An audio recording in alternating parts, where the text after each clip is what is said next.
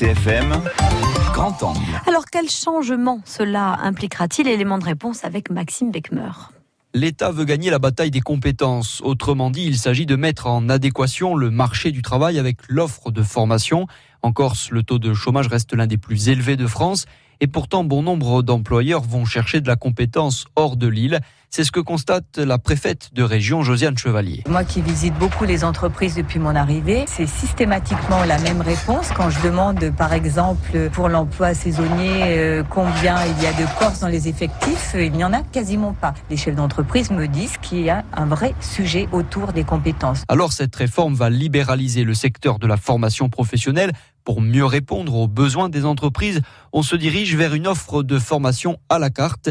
Xavier Lugiani, le directeur du CFA de Haute-Corse. Ça va être de la formation à la carte en fonction de demandes, de besoins. On change complètement de paradigme puisque les diplômes ne seront plus forcément requis. Des contrats d'apprentissage pourront se signer sur des durées qui seront plus forcément de deux ans ou de trois ans, même pourquoi pas de quelques mois. Plusieurs études prouvent que dans dix ans, 50% des métiers seront des nouveaux métiers. L'offre de formation actuelle n'est donc plus adaptée au tissu économique, à son évolution et à la modernité. Didier Antoniol, directeur de l'AGFOS PME Corse, le fonds d'assurance formation dédié aux petites et moyennes entreprises. C'est vrai que tout évolue vite et puis en plus avec l'arrivée du numérique, de la transition écologique, il y a de plus en plus de choses à prendre en compte pour l'adaptation des métiers. Mais pour autant, nous on considère que des jeunes qui sortent aujourd'hui, que ce soit la formation initiale ou la formation continue, ils sont bien formés. Après, ce qui va manquer, c'est le, le petit reliquat de formation, de pratique professionnelle, d'expérience qui va leur permettre de bien exercer un métier et ne serait-ce que pour eux-mêmes pour un premier emploi. Une petite révolution les organismes de formation privés vont pouvoir proposer des contrats d'apprentissage en alternance.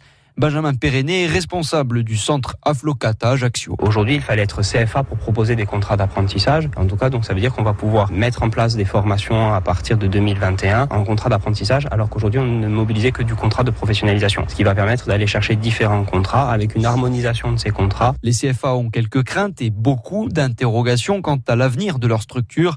Xavier Lugiani. Nous pouvons toujours appréhender que certains grands groupes, euh, dans le cadre d'un réinvestissement de leur propre financement, tournent en circuit fermé avec leur propre financement au, travers de, la de, leur propre formation. C'est possible. Maintenant, je ne dis pas que la Corse va être caractérisée par ces logiques-là. La réforme de la formation professionnelle entre en vigueur à compter du 1er janvier 2020.